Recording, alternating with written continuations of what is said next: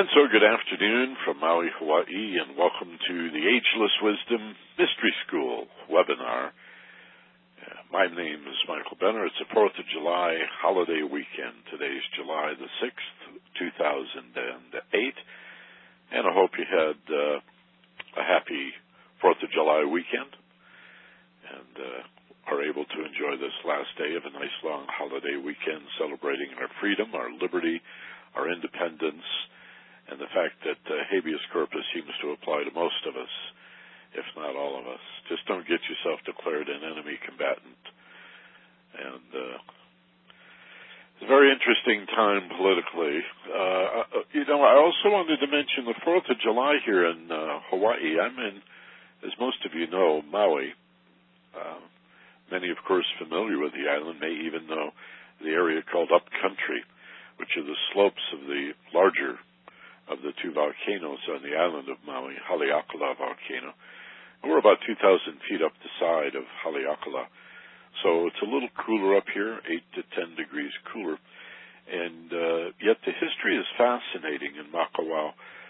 As early as the um, well, 1830s, really, in 1840s, there were cowboys, mostly Mexican cowboys, uh, cattle and horses on these islands, the big island of Hawaii, uh, Maui, and some of the smaller islands as well. But this area up country on Maui uh, had lots of cattle ranching, even before the American West had cattle and horses and cowboys. There was no American West. This would have been before the American Civil War. So there's a long tradition. They have a rodeo up here, but again, it's is a little different than your standard American rodeo. Even the attitude people have toward animals here and the environment. A Hawaiian cowboy, Paniolo, and uh, um, Paniolo, uh, Paniolo culture is fascinating. It really, really is.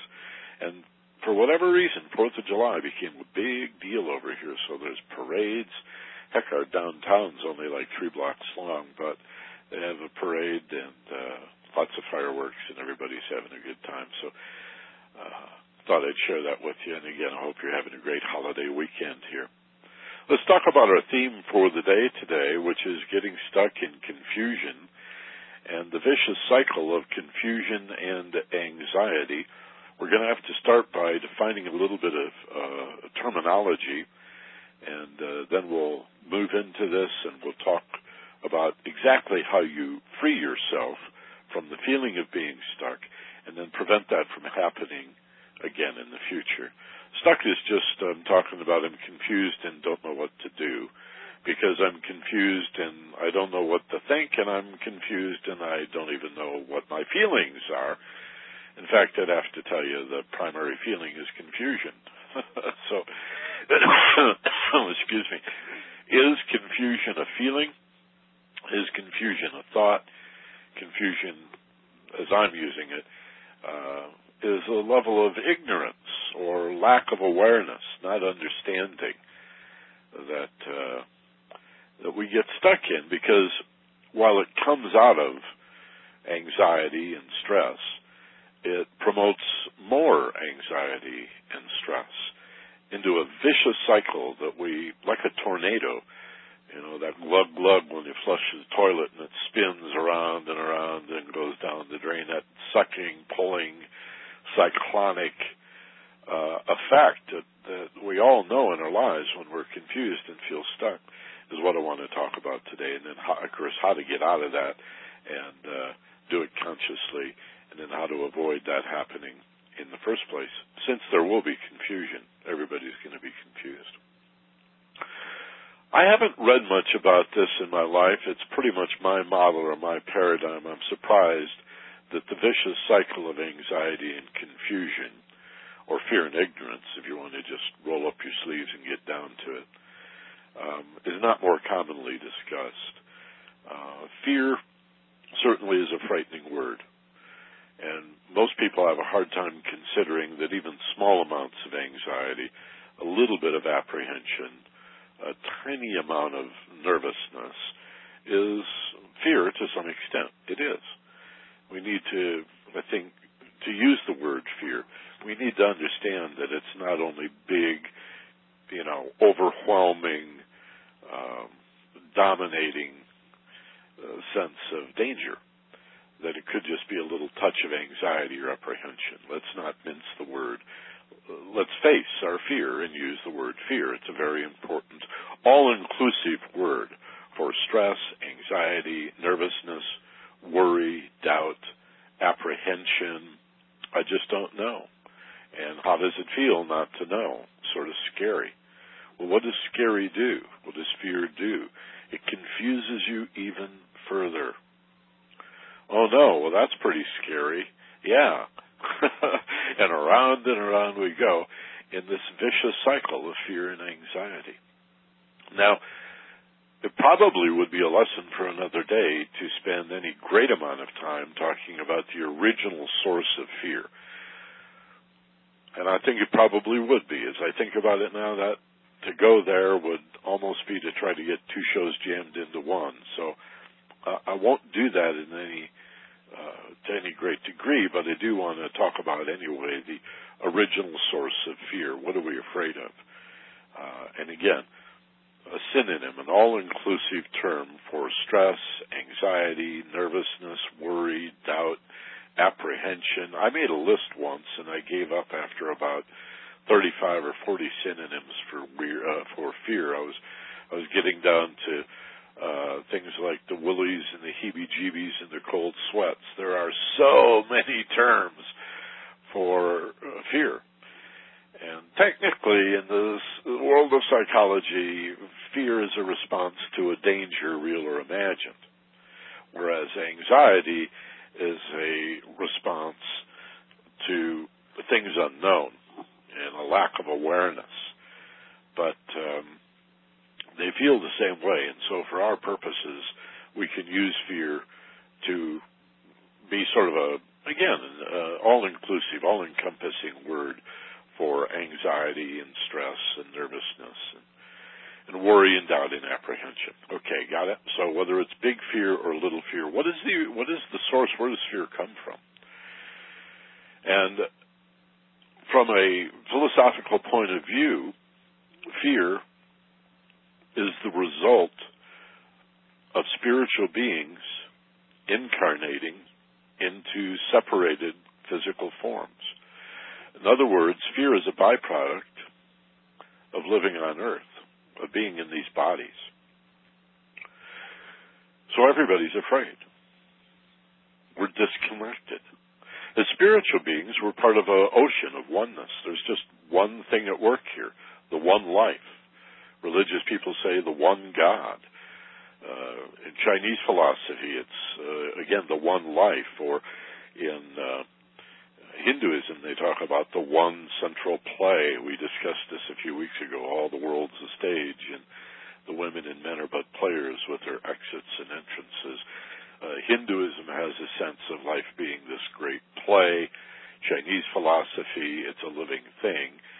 Western philosophy and religion, especially the religion that is uh, Christianity, born out of Judaism, and uh, also Islam, all of these are more a uh, a redemption, a uh, and a refinement or or an improving of the human character. As it drops into form, it seems that we get very confused and very frightened. And so much of what religion and spirituality is about is reorienting ourselves when we find ourselves in these bodies and face the adversity and the conflict that goes with living in a separated world Think about this now. If you're new to philosophy, you got to massage your brain a little bit. You are separated. Everything is separated. We live in a world of separated form. You might say, well, how could it be otherwise? Well, you might want to consider that fish live in an ocean of forms that aren't really that separated. They live in this one ocean of water. Are there separated forms within the ocean? Well, I suppose to some degree but you could also see the ocean as one thing. Well, spiritually, women and men have understood that reality is just one thing, spiritually, an ocean, if you will, of spirit. And when we incarnate, when we drop into form, we are ripped from the bosom of that oneness and thrown into these separate bodies. And sometimes, given the trauma of birth, it's a very terrifying experience to suddenly be be born from your mother, to have that cord cut, and uh, you know bright lights and stainless steel tables, and off you go to the nursery, little man. And by the way, there's the trauma of uh, uh, silver nitrate dropped in your eyes, and we won't even get into circumcision with no anesthesia, and they, and they still uh, traumatizing effect of being dropped into form. So to find yourself as a spiritual being uh, suddenly limited in form, in time, and in space, none of which exists on the other side of the veil, so to speak, has to be a frightening experience. And this is the root source spiritual separation anxiety. Those of you taking notes, write that one down. Spiritual separation anxiety. Okay? You've heard of separation anxiety. The kid doesn't want to go to kindergarten. He's afraid. Mommy, stay. Don't leave me here. Don't don't abandon me. Well, I'm saying we all have a sense of that spiritually, of having been abandoned on this planet, and and our whole lives we're reaching out for contact. We're reaching out to hold a hand. We're reaching out for a hug. We're we're reaching out for an embrace that would help us to feel not so alone, but uh, rather unified or harmonized. That's the longing that is love, on an emotional level, but also on a spiritual level. The longing of uh, the part to be whole. By the way, it just occurs to me, I, I want to recommend uh, The Holy Longing by Connie Zweig, who I got to know pretty well, having interviewed her a couple of times on KPFK. Remarkable woman and a great book, The Holy Longing by Connie Zweig, Z-W-E-I-G, Connie Zweig. That's, boy, it's a great book. She just says all of our appetites and all of our desires, our aspirations, our appetites, and our longing really comes from this ultimate separation, the great separation, if you will. Uh, when the physical universe was formed and we started getting dropped down into it. Okay? So, having said that, let's just look at our daily life and affairs in terms of what are you afraid of? I don't know. That's the point. Okay? What are you afraid of? Well, I'm not sure. I mean, the vast majority of the time, 90, 95% of the time or more, when we ask ourselves, or if someone else were to ask of us, well, I see you're a little nervous there, Michael. You're a little worried, and uh, what are you so worried about? What are you afraid is going to happen? And I go, well, I, I really don't know. I think that's the point to get that fear is born of things unknown, that all fear is fear of the unknown, my goodness, is just a huge leap in psychology and philosophy and theology and anthropology and sociology and education, just understanding the human condition is that all of our anxieties and our stresses and our fears are about things unknown, plus the exceedingly rare instance of real danger. Now, the subconscious mind of the brain, it's probably best to talk about the brain, uh, it doesn't know the difference between confusion and real fear. And so anytime we're confused, the brain thinks there may be some danger in there, you see. And it looks for the danger. In fact, the mental dialogue that you tend to get when you're anxious and stressed and worried is so negative because the brain is wired to look for the danger in the confusion. Where is the danger? And sometimes you'll see it. I mean, if you were walking down an alley and came around a corner and there's a rabid dog growling at you and drooling, I mean, that's real danger. So now we understand that fear, right? Or you're in a bad neighborhood and it's starting to get dark and there's a bunch of people gathering under the street light, you know, with blue rags, and on the other end of the street, a bunch of people gathering with uh, red colors, and you go, "Uh oh!" I, you know, and I said, someone might say to me, "Well, Michael, what are you afraid of? What are you worried about?" I don't see any danger here. I said, "Well, I see a lot of potential for danger and it's uh, you know imaginary danger. That's good. Uh, uh so I got to get out of here. That's that.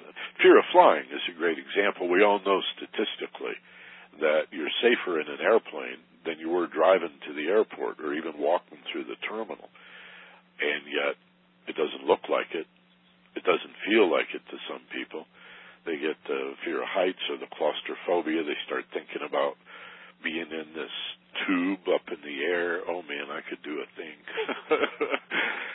uh, the fears of flying. I've worked with a lot of people, and often these are our, our fears and our phobias that the psychologists and psychotherapists work with are really like um, symptoms, or if you will, allegories for this larger set of I'm separated from the one life, and I'm terrified, and I don't know what's happening, and I don't know why it's happening, and so to say all fear is fear of the unknown, except for the exceedingly rare instances of danger, clear and present danger, is a very, very important point for you to understand. That's what fear is by any name. Anxiety or stress or nervousness and apprehension and confusion that's what it is. It's things unknown. So all fear is fear of the unknown. Actually, even when it comes to the real, clear, and present danger, what you're truly afraid of is what you don't know about the danger. The more you know about a given danger, the less frightened you will be. And so knowledge is the antidote to fear. Okay, that's Ralph Waldo Emerson, one of my favorite quotations.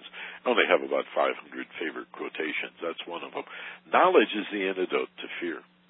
He didn't say guns is the antidote to fear. He didn't say power is the antidote to fear. Right? He said knowledge. Imagine if Ralph Waldo Emerson were the president of the United States on 9/11. Instead of we're going to get them, bring them on, smoke them out of their caves, he would say, you know, all we have to do is be knowledgeable. We have to be smart. We have to be intelligent. See, and think this thing through. Uh, do something very few Americans have done even now. Why are we being targeted? You see, get that knowledge. Why would they want to hurt us? Bush says they hate us for our freedoms.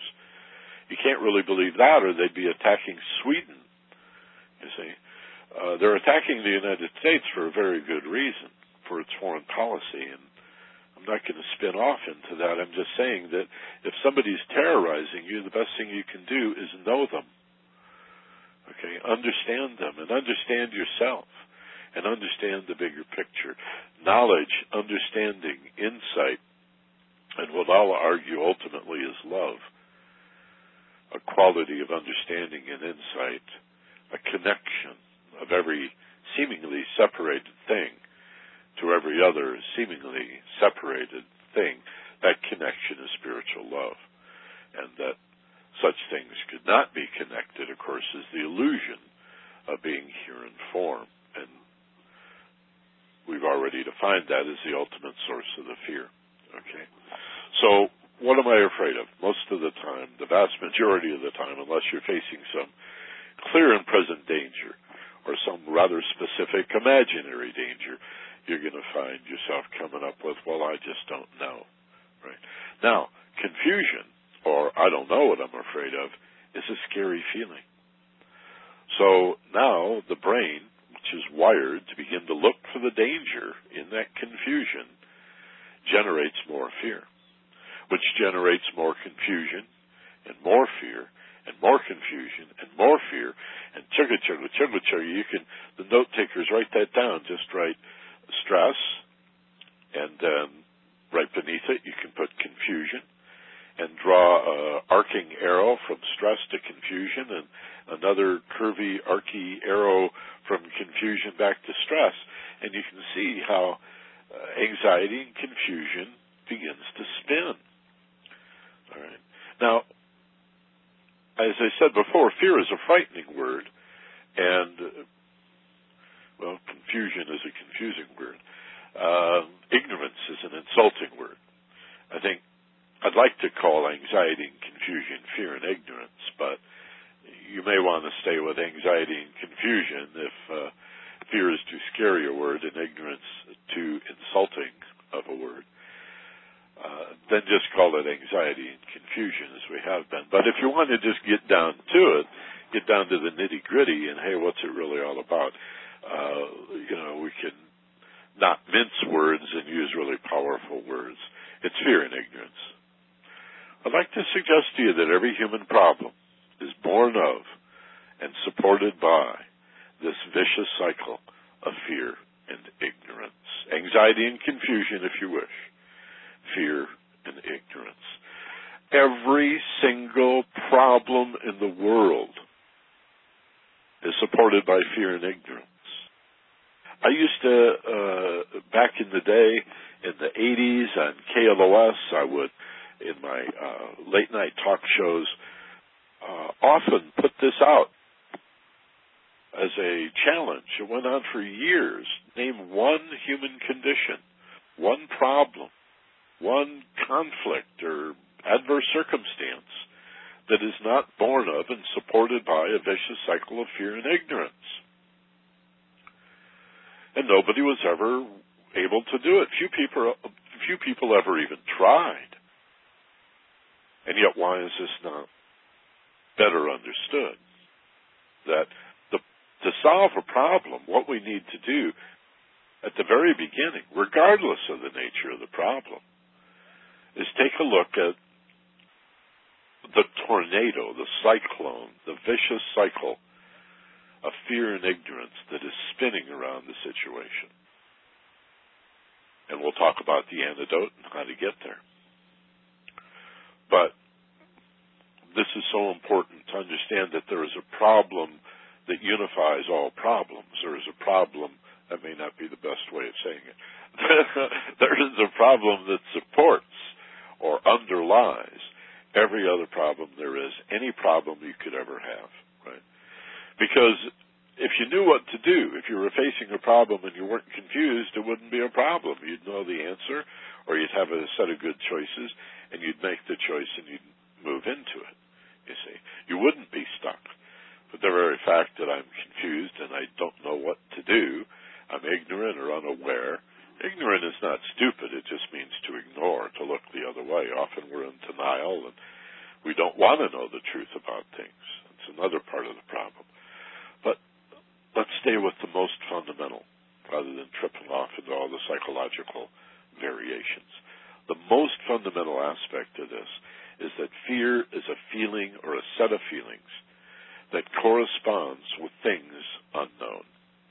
So why are you nervous? Why are you worried? Why are you stressing out? Why are you so frightened? Okay. Why are you having these phobias and these panic attacks? And you keep coming back with, I don't know. That's exactly the point. I mean, doesn't this give you insight into Roosevelt? And the only thing we have to fear is fear itself. You know, the unreasoning uh, madness of this vicious cycle of fear.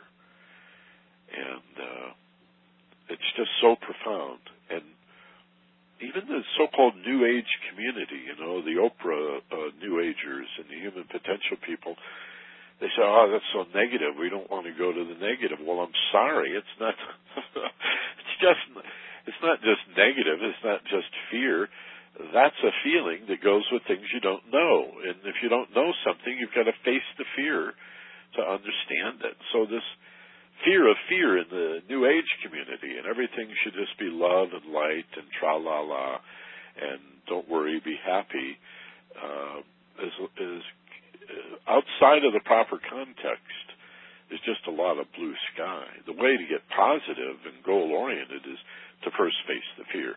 First look at what you do not know about a situation, and more importantly, about yourself to respond to fear by saying, well, what is it I don't know about the elements around me is an intelligent approach. But the heart and soul of the fear is what do I not know about me? Don't you see? So knowledge is the antidote to fear. Knowledge of yourself is really the most important element of that. That's the heart and soul is what do I not understand about me? And often we don't want to know the truth. We're so busy playing a role or a character with the appropriate masks and costumes that we forget that we wrote this character and we could rewrite it. We could uh, be another character. We could stop telling those same old stories. You are more than the stories you tell about yourself. Believe me, I've got lots of stories, and you know, there's more going on here than those stories and the characters that we play. Now, if you look at the way fear promotes ignorance and the way ignorance being so scary promotes fear, or again, in the same way, anxiety promotes confusion, causes us to be confused. And that confusion, being scary, creates even more anxiety. It's sort of the mental, the, the, it's, you can almost think of the fear or anxiety as being the emotional side and the ignorance or the confusion being the mental side. Okay, so the fear or anxiety is creating the the confusion and the ignorance and the, the lack of awareness, the difficult. We have few words for that. Uh, confusion or lack of awareness or not understanding something. Uh, again, we're not talking about stupid or not having a capacity. Usually it's I just don't want to know. I'm looking the other way. La la, fingers in the ears. La la la, the monkey no see, no hear, speak no evil. Um, so get, get get clear on this. The way each feeds the other, and you get this little cyclone. Okay. Now, the antithesis of well, let's start with the confusion or the ignorance. The opposite of confusion would be, well, as we've already stated here by quoting Emerson, knowledge, or I think even better said, understanding. I think if Ralph Waldo Emerson were in the room right now, I could say, hey, Ralph, can we call this understanding instead of knowledge? And I think he'd let us do that. Okay, it's a more complete word. There, you can have knowledge without understanding, and uh, I suppose you could have understanding without a lot of knowledge. But then your understanding is limited to what you do know. So uh, it's a little more inclusive term. Yes, I have knowledge and I understand this particular um, knowledge set.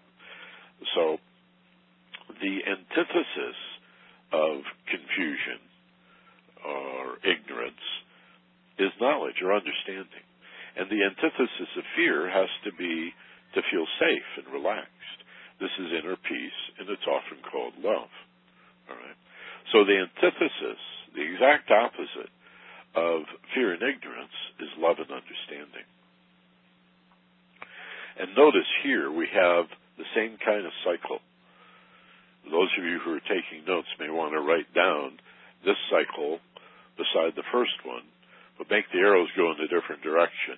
Just put love or peace, peace of mind, inner peace. Love is a word that's been so overused. We're just we get stoned when somebody starts talking about love. We don't even know what it means. Just inner peace. Put down inner peace. And underneath it, understanding and connect them with the arcing arrows that go in the opposite direction. But notice that just like fear creates confusion, that creates more fear and more confusion, that peace of mind a quiet brainwave state of low stimulus with your eyes closed and slow deep breathing and feeling safe and relaxed promotes insight and awareness. All of a sudden you get this boingling, oh, I understand now. And then the follow on to that is, well, how does it feel to understand?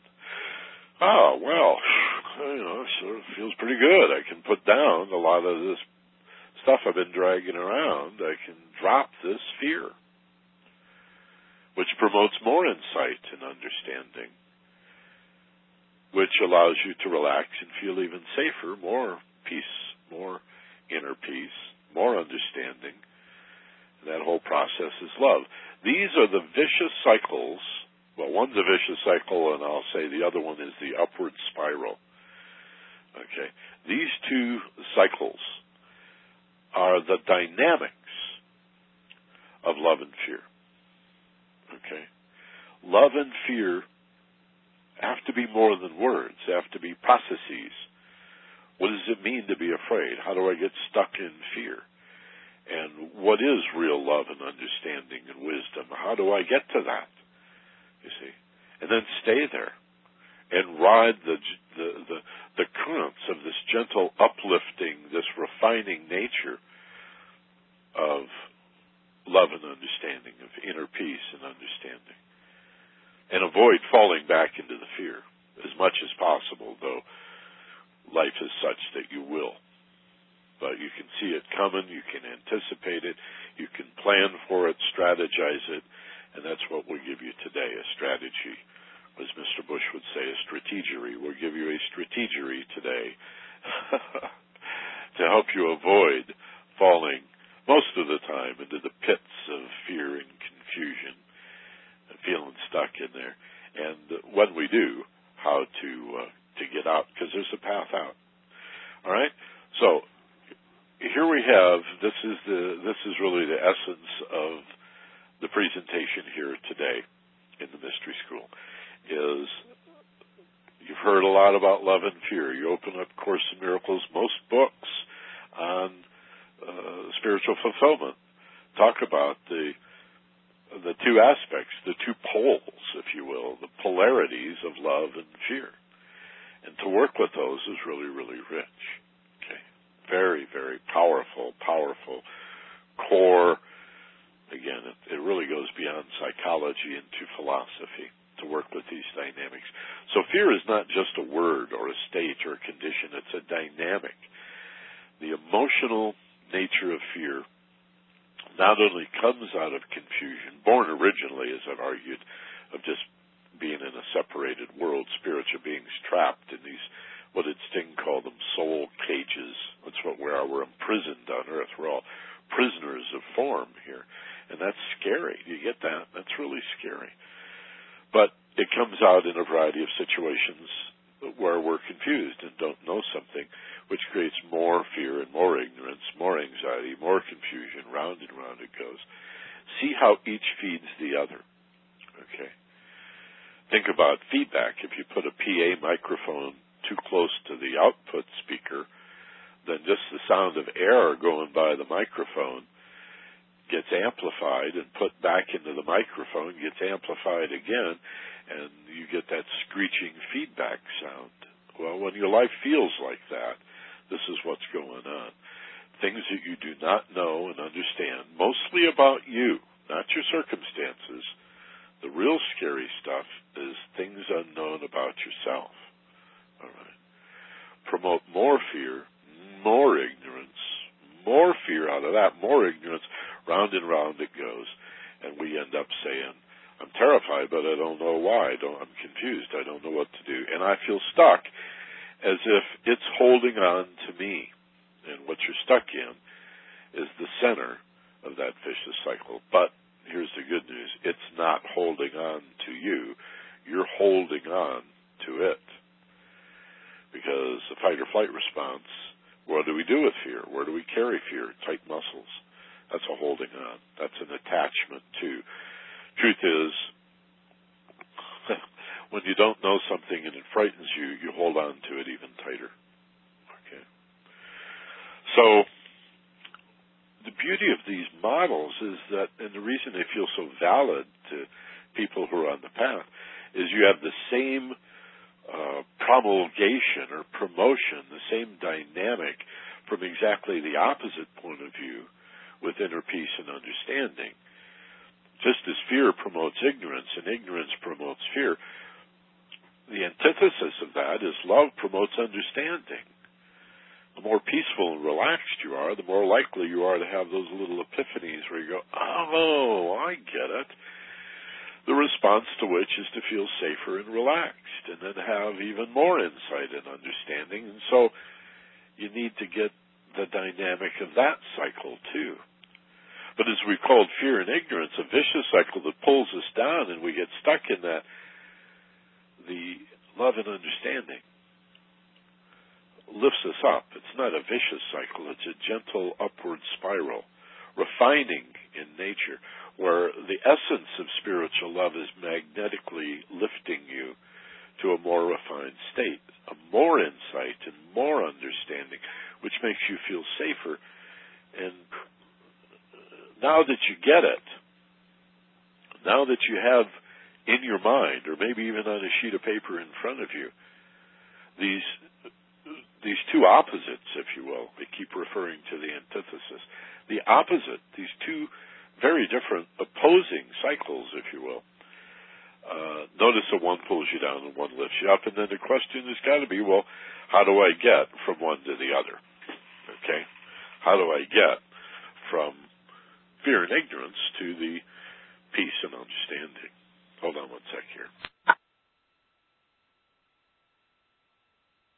I want to refresh the numbers and just see where we are in terms of numbers. Good, got a good turnout today. More people on the phone than usual. That's great. Nice to be here. Nice to have you here on the holiday weekend, and I see some people are checking in too. So we'll go to the uh, uh, telephones here in a minute, and uh, oh, I don't mean that. What I mean is, you know, the comments that you're typing in there. So if you haven't done so, just put in your first name and the city and and uh, a little question or comment, and I'll go to those in just a second. So we've created these. Um, this concept, this model or paradigm of these two cycles. One is clearly negative, the other one is clearly positive. One is fear based, one is love based. One is about what you do not know, the other is about what you do know. Okay? Couldn't be simpler. Now the question is, how do I get from one to the other? And if it were simple enough, I could remember it and it would be easy to remember. And I could do it again and again and again. And I could even create an identity of one who transforms fear to love. I could be the one in my life, at least for me, that lifts everything unknown to something understood. And so the new approach the New Age, if you will, although this is an ancient concept and needs rediscovery in this age of technology, of fighting fear is not to vanquish it or defeat it. This is not St. George and the Dragon, where good conquers evil. This is a whole new concept of eradicating fear, ignorance, the problem that underlies all problems to varying degrees by redeeming it, by refining it, by lifting it into something you understand, by understanding what you hadn't understood, the fear is converted to love.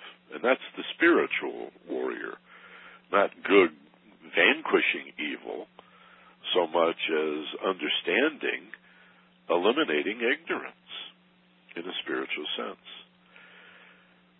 This is alchemy. This is um, this is redemption.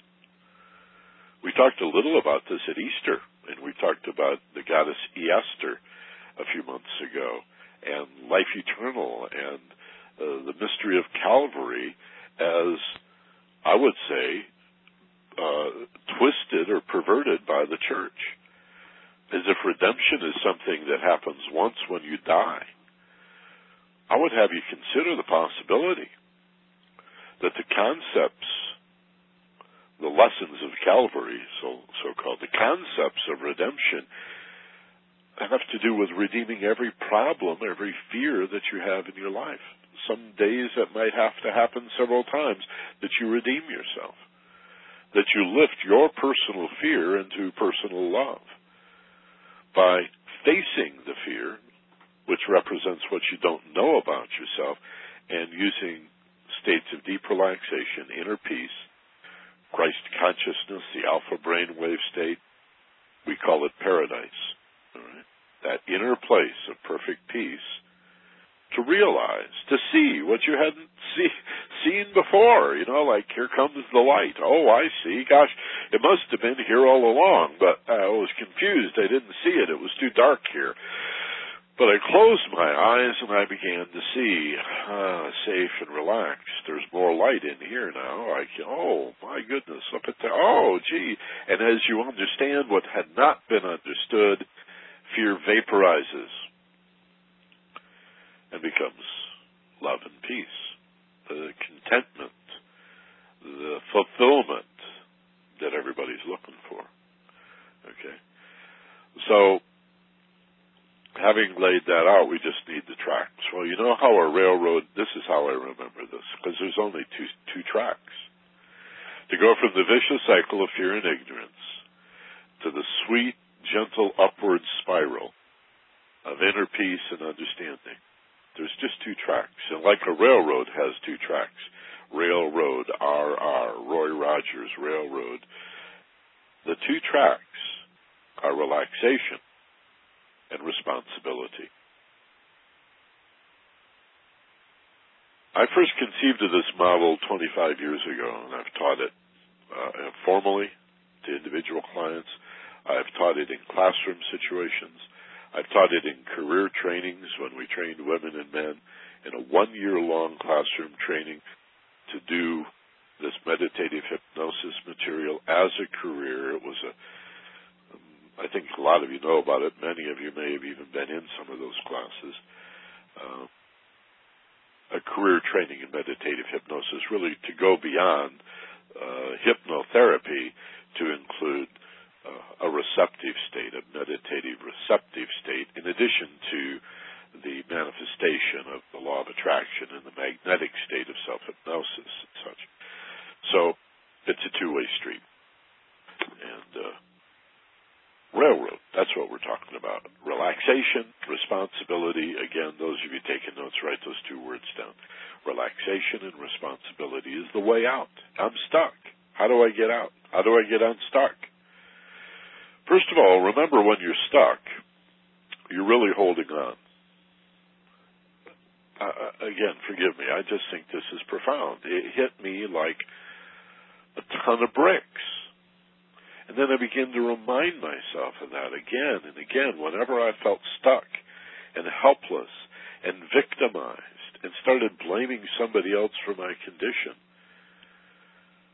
At some point, I would have the opportunity to reorient myself and say, well, wait a minute.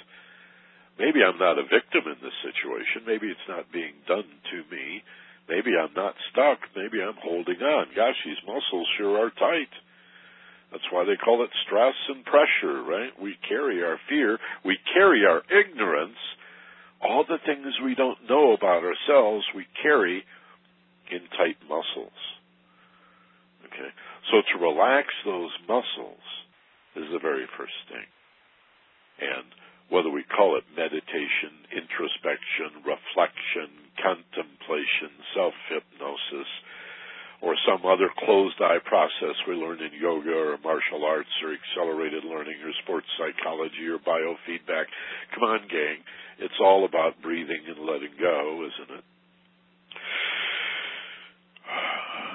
Never underestimate relaxation. It lifts you. A breath, a single breath will lift you to a significant degree from our confinement and separated material form to a liberation as spirit. A single breath, you can feel your sense of self shift from a sack of meat, forgive me, a bag of protoplasm sitting here separate from everything else in the world, to a sense of vitality to the sparkly, dancing uh, energy that is everywhere equally present. Okay. How cool is that? So relaxation. And then responsibility, that's the other track. There are two tracks, relaxation and responsibility, to take us from the vicious cycle of fear and ignorance to the gentle upward spiral of peace and understanding. It's relaxation and responsibility. Responsibility is ownership. It's uh, the abandonment of blame, right? and uh, to give up helplessness and victimization, and to see your role in creating a situation. Now, let me just add this, and then we'll go to the comments and questions, and then we'll do a little exercise to install this. Um, the uh, oh damn it just flew right out of my mind. That tends to happen sometimes. Sometimes. I haven't had my coffee. Well i'll think of it in a minute. The uh, responsibility. Yeah here we go. Thank you when i relax my memory improves don't you see? Uh, responsibility does not mean you're to blame. This is one of the i mean it may but i don't really like the whole context. And this is one of the issues that I had with the movie and the book The Secret is that and and the Hicks material is that they suggest that you are absolutely responsible for everything. Now, that may be on some cosmology, but I think it's way too severe. You know, if I have a client who believes she is a seeker, let's say, this happened to me, and she came to me the day after she had been raped in her own home. Somebody broke through her house, somebody she knew, it turns out, and raped her. He raped her. And she came to me taking responsibility and saying it was all her fault and she was to blame and no, she didn't really do anything. Well, no, she didn't really say anything. And no, she wasn't dressed provocatively. And no, she wasn't flirting. But cosmically, karmically, and I said, girl, put it down. Stop it. That's not how you approach this. All right. What we need to understand when we talk about responsibility is not shifting blame from other to self. It's abandoning blame to take responsibility. Abandoning the concept altogether in favor of, I can't do anything about it now because it's already happened. I can't control the stimulus but I can't control my response. I can't control the wind, but I can trim my sails. I can't change the weather, but I could dress for it, you see. You've heard me say this a hundred times. It's really, really important. So, responsibility is maybe I created this situation. Maybe karmically and cosmically, I invented this whole thing. I need to take some responsibility for that. Maybe I contributed to it maybe I didn't create it, but I certainly contributed to it. And I need to take some responsibility for that. Then thirdly, you know, maybe I really am a victim. Maybe I was blindsided by this. Maybe there is an element of chaos and randomness in the universe. But whether I created this or contributed to it or was blindsided by it, I have the ability to choose my response. And that's responsibility. Now, responsibility is spelled response IBI, ability, but response ability, play with the word a little bit, is your ability to choose a response. Whether you created this cosmically and you believe that's that that that you that you bring it all on, it's just perfect, right? Or maybe you were a co-creator maybe you and the others around you were all participating in the creation of this, and maybe there's even an element of randomness here. But it doesn't really matter because you can choose a response. You can't control what's done to you. How much stress comes from trying to control the stimulus rather than choosing our perception and response? Okay. So that's responsibility. You put those two together.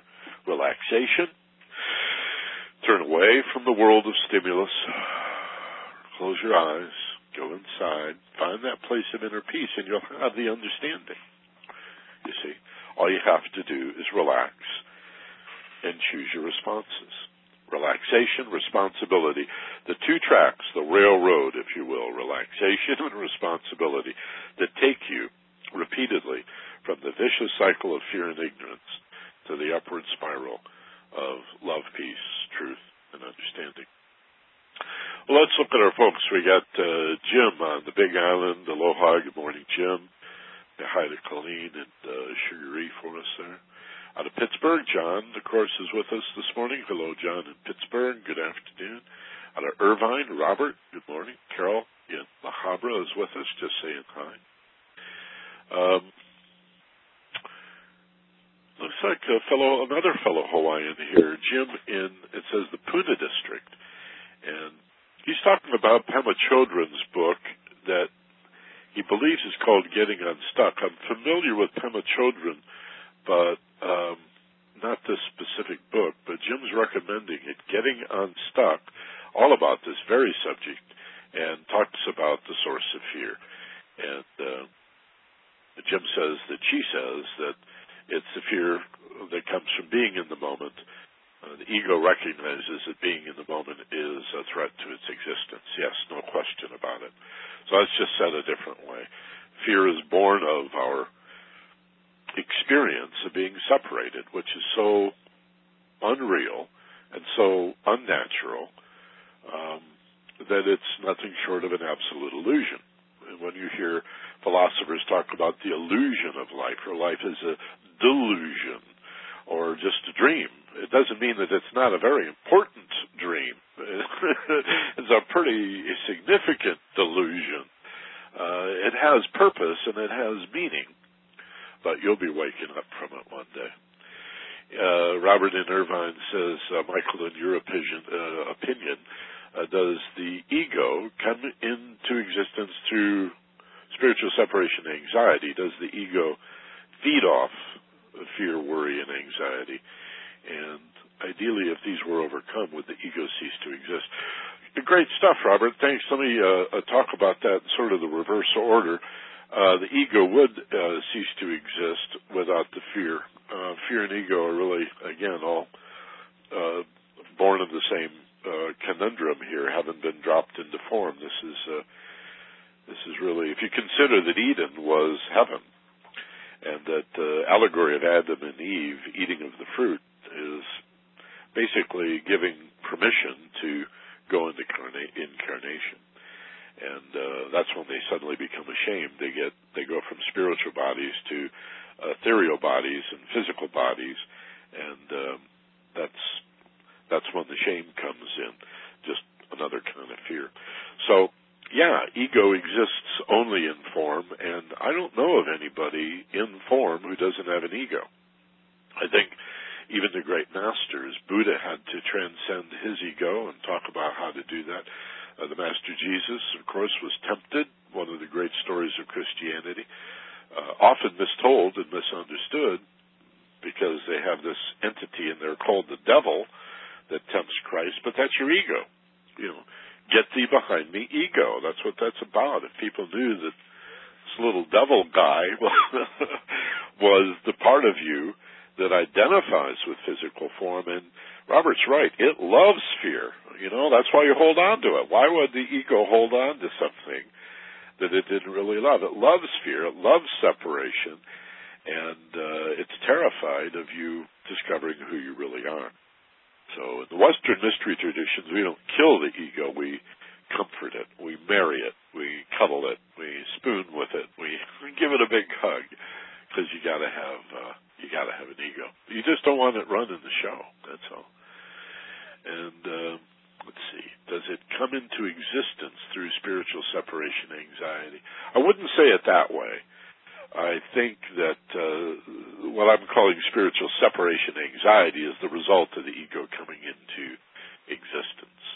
And uh, don't really know exactly how that works, but the wisdom suggests that uh, to a large extent it's uh, a volunteer program that uh, if soul is going to advance from its place between spirit and matter toward the so-called father aspect, if the soul is going to unfold and evolve, it has to drop into form and face this fear and understand its identity as the redeemer, as the magician, as the uh, the disciple, as the the spiritual self that appropriates the ego. You see, just like I say, let it ride in the back seat. Special days you can let ego ride shotgun. Just don't let it drive the car. Greg in Mission Hills. Uh, good afternoon, Greg. Nice to hear from you. He said, uh, my dad just returned home from double bypass surgery.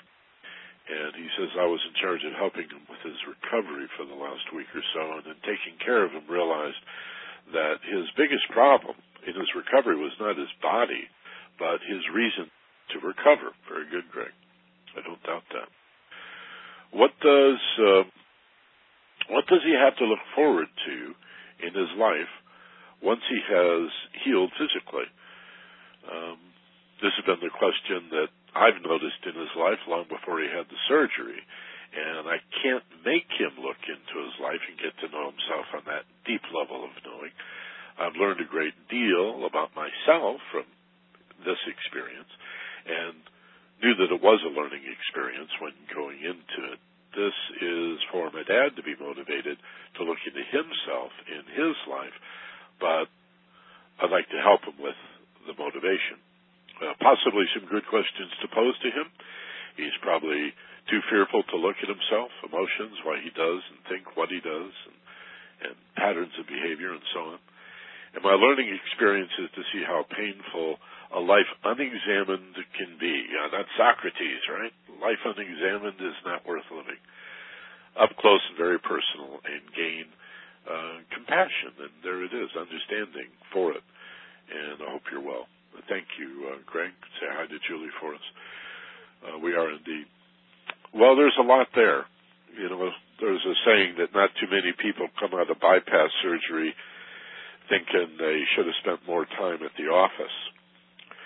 In other words, I would look for a tendency for the trauma and the shock of having to go through this whole process as uh, an awakening, or certainly an opportunity, Greg, for him to awaken to uh, an examination or re-examination of his values. And uh, I think that's something that you can do, a, discussion that you can lead. Um, he'll attribute it perhaps to his getting old and frail and you wanting to learn from him uh, lessons about life and its values. and there's nothing wrong with that. That would be great. What a wonderful compliment. And what an opportunity to create even a new and better relationship with your dad. I would see it that way, first of all. This is an opportunity for you to know your father and the extended family in the same way. But this primarily at the heart of it is you and your dad. And ask him about values. Say, you know, are you looking at life differently? Okay. And does it have meaning and does it have purpose? And if he has a problem with that, tell him, remind him that maybe the most important values of his life have been his family. You know, your mom and his relationship with her, you and uh, I recall you have a brother. I'm not sure how many others there may be in the family, but you remind him that that was his meaning and purpose to a large extent, anyway, and that you know he went to work every day and he worked hard to provide for you, and and it's an opportunity for you to thank him for that. That'll make him feel good. That'll make him, you know, rebound a little bit more. And, and what does he have to look forward to in life? well, maybe the body does continue to age. I'm noticing it in my own body. Uh, as you get older, there's only so much you can do to stop that aging process. Do whatever you can, but you know the body gets older, and yet the heart and the mind expand. That's really what it's all about. So, what does he have to look forward to? He has to look forward to more time with his family he has to look forward to entering a phase of his life where he can re-examine his values and his personal nature and consider uh, that he can make new and different decisions about his values and, and what's really important to him in life. And, uh, you know, again, it doesn't have to be an inquisition. Uh, just sort of a casual, I would keep it as casual as possible. And, uh, sort of uh, thought provoking. I don't mean provocative, but pensive. What am I trying to say? It's just sort of casual, slow, easy conversation, you know. And um, I think that's what he has to look forward to. There is a tradition in the East that you divide your life into three parts. I wish we had it here in the West, but I can share it with all of you. The three parts of life are uh, the the childhood and youth where you grow and you learn and you become educated and sort of set your cap, set some goals in life. Then the second stage, the middle stage of life, is you go out and do family and career. Um, I don't have children. My family is me and my wife. Some people, children are the most important part of their lives, and I, I honor that. Uh, I was a little more career oriented, and I'm okay with that too. Still am. In fact, uh, my wife, my family, uh, is interested in the same stuff. So we sort of integrate family and career. But that's the middle stage. You work hard, you make money, you you uh, establish yourself, you create some sort of financial security, hopefully. And then the third stage is when you turn toward a spiritual study of the self. And in the East, many people leave their families at this point. You know, old men and old women, they just wander off less so now than in olden times, but this is when you become the ascetic, when you become, you know, like we set one day a week aside, supposedly, whatever day that may be, Saturday or Sunday, to study the non-physical or spiritual affairs, and yet maybe the last third of our life we should really devote our whole, entire selves to that.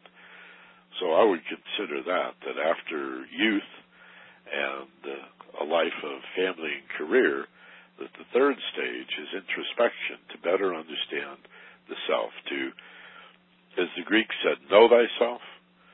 Uh, Shakespeare said, to thine own self be true.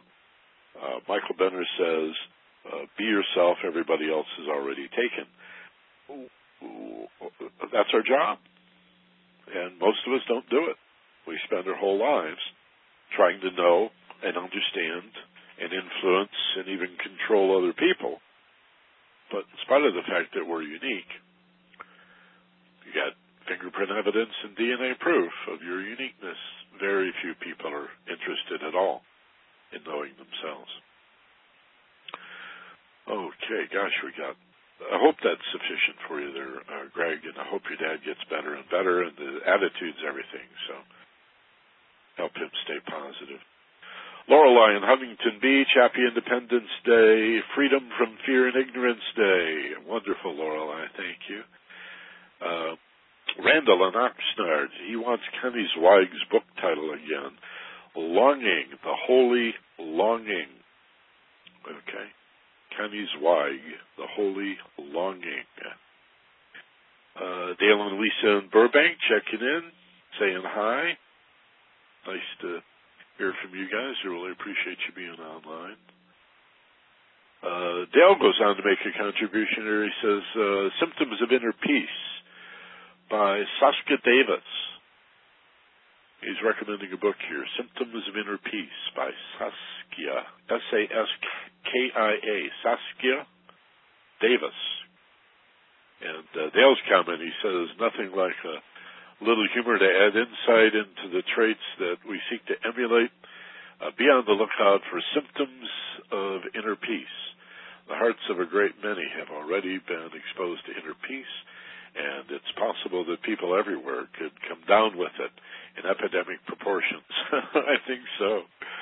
You know, Bush is so concerned with his legacy. Imagine how surprised he's going to be to find out that, uh, you know, his legacy was to teach us exactly what not to do and exactly who not to be, that we don't fight our fear by terrorizing everybody.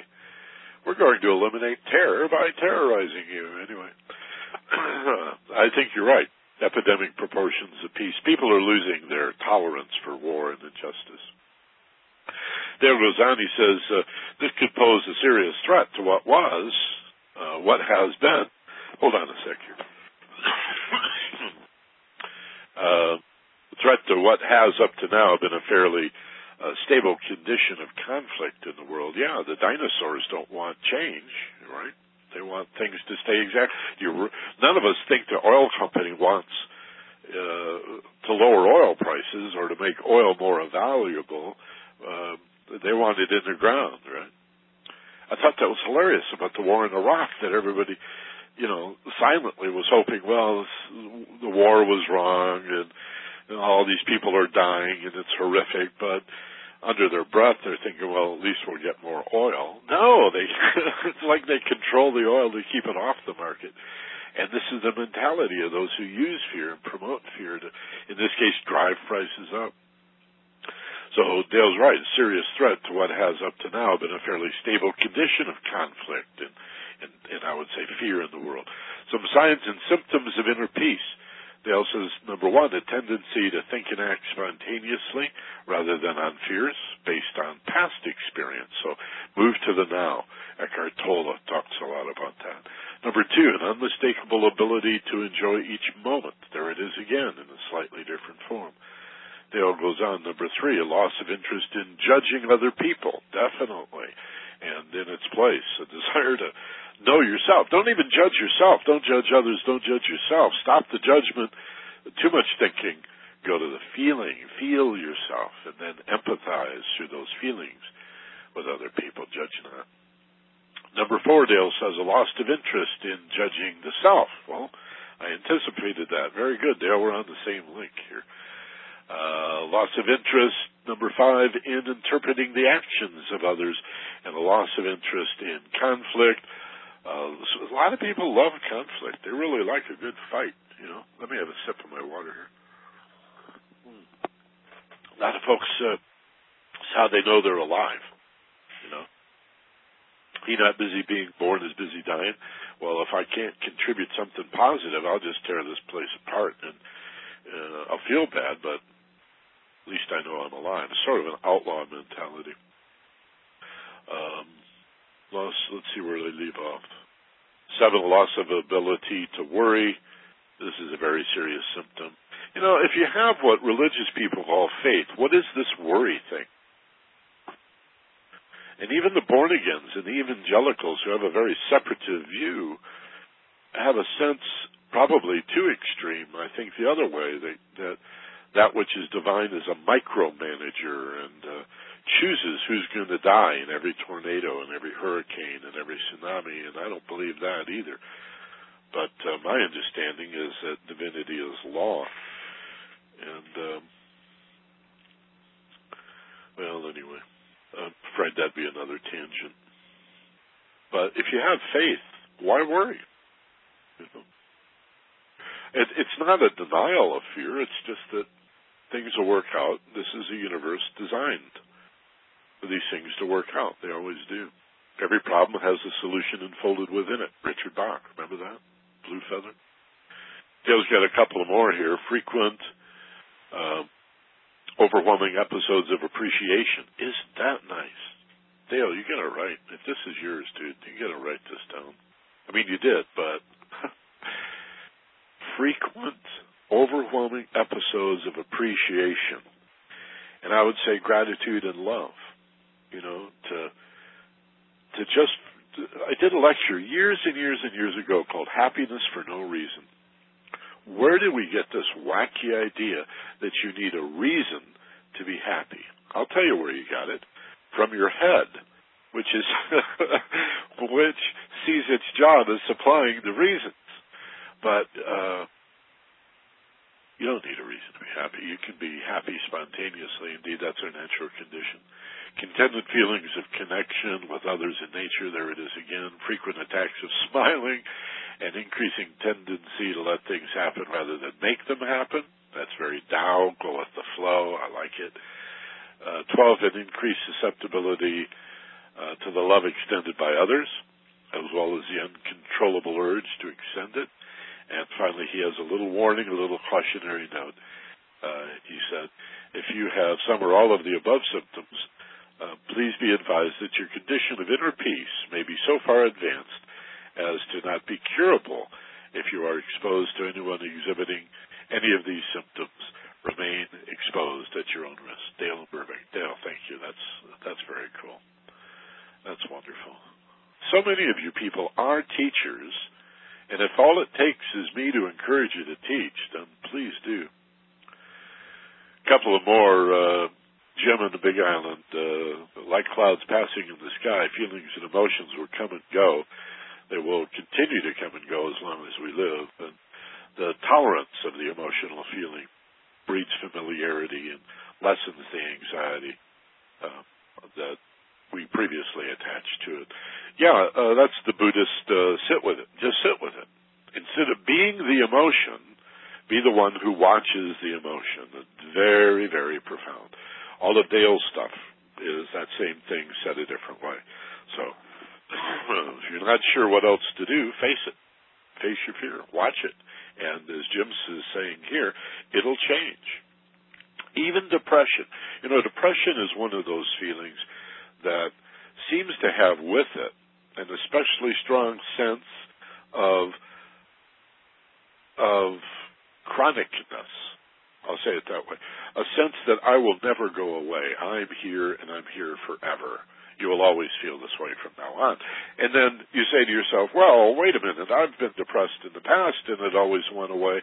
And depression says, no, no, this time I'm here to stay. I think we've got to call your attention to that because it's so insidious. But the truth is, even that goes away.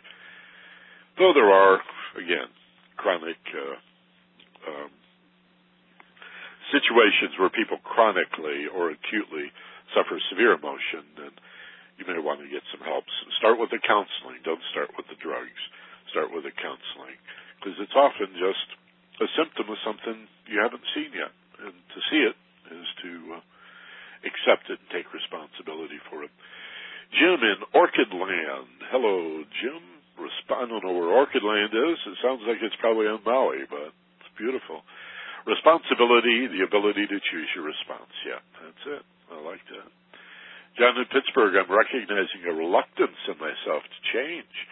And is that a form of fear and ego protest? We're having one hell of a thunderstorm right now in Pittsburgh. If you answer I might have to wait for the download. I keep losing my ISP. Well, thunderstorm, so in Pittsburgh today. Well, um, yeah, exactly. Any fear of change, all resistance, you know, it's the resistance that hurts, not the change. I want to say that again. It's not the change that hurts in our lives. It's the resistance. This this is uh, gosh, this could be understood real strongly in movement awareness. In those fields, um, you know, Pilates and Feldenkrais, certainly yoga. I mean, what are the asanas and the stretching? But letting go of your physical resistance. You see, it's so funny. In the West, we try to build muscles by lifting weights and pumping muscles with more resistance and end up looking like Arnold Schwarzenegger or something.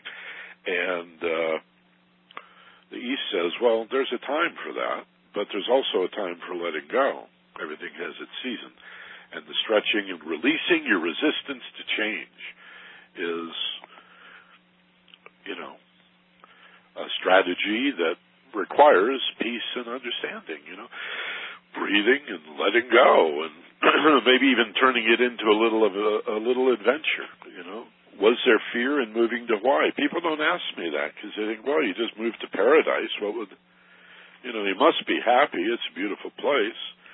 Well, it is a beautiful place, but it doesn't mean that I must be happy. I've got the same problems here that I had there, and new ones come up wherever you happen to be. There you are, right?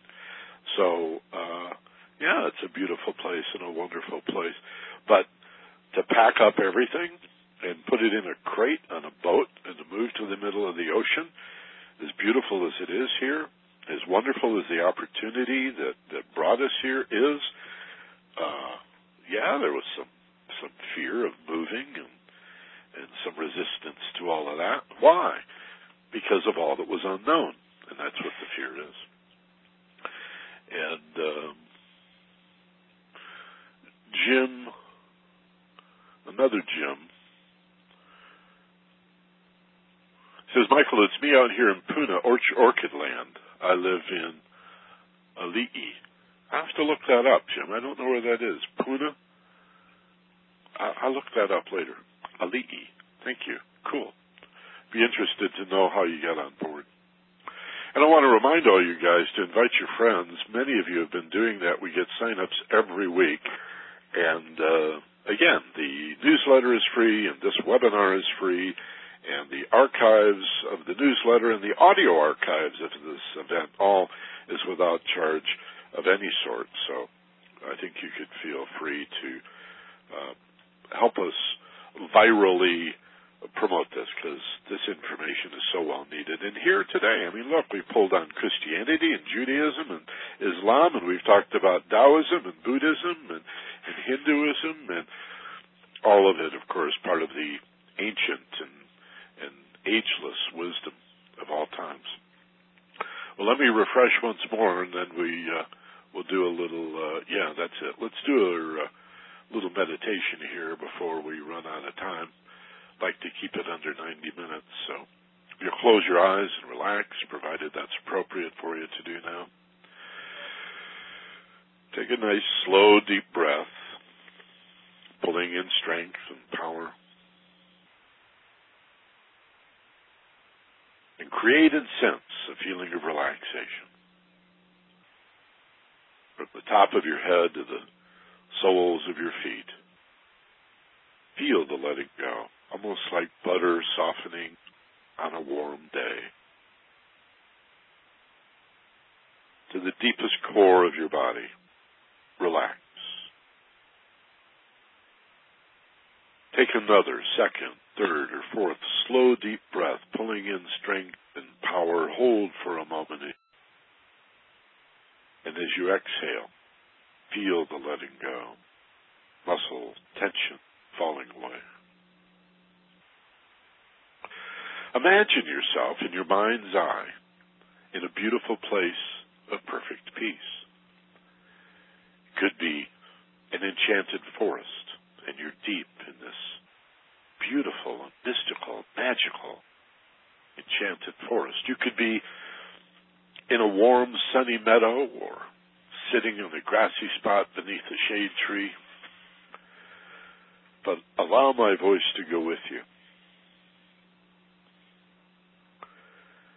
as you feel yourself connected to, as if rooted in the earth, plugged in, connected to the common ground of the one life. And at the same time, receptive to a downward precipitation, a gentle flow of spirit into matter, as if you are the spiritual lightning rod. You are the, your spine is the connection between spirit and matter, between father and mater, mother aspect. And that energy comes in the top of your head like a gentle rain, moves down the spine and throughout the body, opening all of the centers. And you feel more radiant already. You feel less like a heavy bag of material and more like the emanation of light, all sparkly and dancing and free to emanate and radiate. In these levels of mind, reflect simply upon the principles, the most basic principles that we've discussed today. All fear is a feeling or set of feelings that corresponds to things we do not understand. All fear is a function of confusion and ignorance. And everything that hurts emotionally, from grief and loss and sadness and depression and anger and hatred and contempt, envy and jealousy and greed are all any any negative feeling is based in fear and represents something you don't know. And the heart and soul of what you don't know is you, the self. To know thyself is to be free from not only the fear, but all these hurt feelings that it supports. Yet, like symptoms, like physical pain and discomfort, these are symptoms, emotional symptoms of our condition. Face it, look at it, seek to understand it, learn from it. In relaxed states, accept responsibility. Seek to understand. And as that understanding comes to you, sometimes in a flash, sometimes much more slowly, little bits and pieces, as you're ready. You'll never get more than you're ready to handle. You will find yourself being lifted up without any effort at all, just automatically, magnetically lifted out of that vicious cycle of anxiety and confusion, of fear and ignorance, lifted up toward and even by a gentle upward spiral of peace and understanding. That's what spiritual love is. Peace and understanding. And it lifts you up. Now, maybe an hour later, maybe a day later, you find yourself back in the fear and the confusion, a different event. Something happened, something should have happened, it didn't happen, somebody said something, somebody should have said something but didn't, and here we are back in our anxiety and our confusion. Call it what it is, fear and ignorance. Know that the ignorance came out of the fear, but created more fear which created more ignorance and more fear. The only way to get out of it is to face it, to look at the fear, to say, what part of me do I not understand? And simply by looking at it in a state of deep relaxation, a meditation, a lot like this, open and receptive, you get an understanding. Ask yourself now, to reflect upon a time recently when you were hurt or shamed or humiliated. Recently, in just the last few days, that you felt some negative emotion. Tell yourself it'll be easy to remember as you look at it even more deeply. Let the feeling come upon you, whatever it is, whatever is the negative emotional hurt.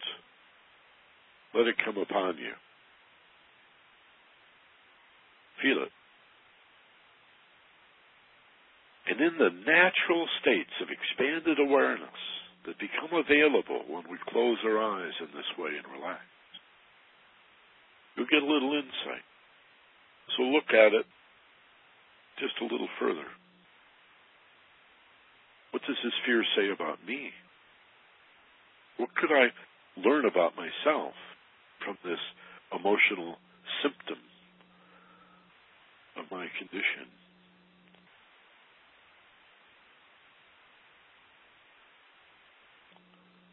You can even dialogue with yourself. You could create a character that represents the fear and have a discussion and say, What do you want? Why are you haunting me? What can I learn from you? And then the magic happens, which is as the light comes in and you begin to see, sometimes a dawning, sometimes a light bulb popping on, sometimes you'll be thunderstruck the landscape will be fully illumined and changed forevermore by the aha. But whether it's just a gradual dawning or a revelation, it vaporizes the fear and all of the hurt it was supporting. And you feel yourself being drawn up toward ever greater understanding in peace. Inner peace allows you to understand, which creates more inner peace, which provides more insight and more safety. Surrender to it. Surrender the ego to it. You don't. You certainly don't surrender. You couldn't surrender your spiritual self, but surrender the separative self the frightened self. What in religion is often called evil, or even dressed up as if it were a being called Satan, is fear. The fear of not knowing who you are. It's the ego that doesn't want you to know the truth of who you are. It it just wants you to be the ego. And that's okay. You need an ego, but just manage it. Like a child that acts out. Just manage it, control it, comfort it. Give your ego a hug once in a while. And say, that's all right, we'll take care of you. Times I need you in this world of form.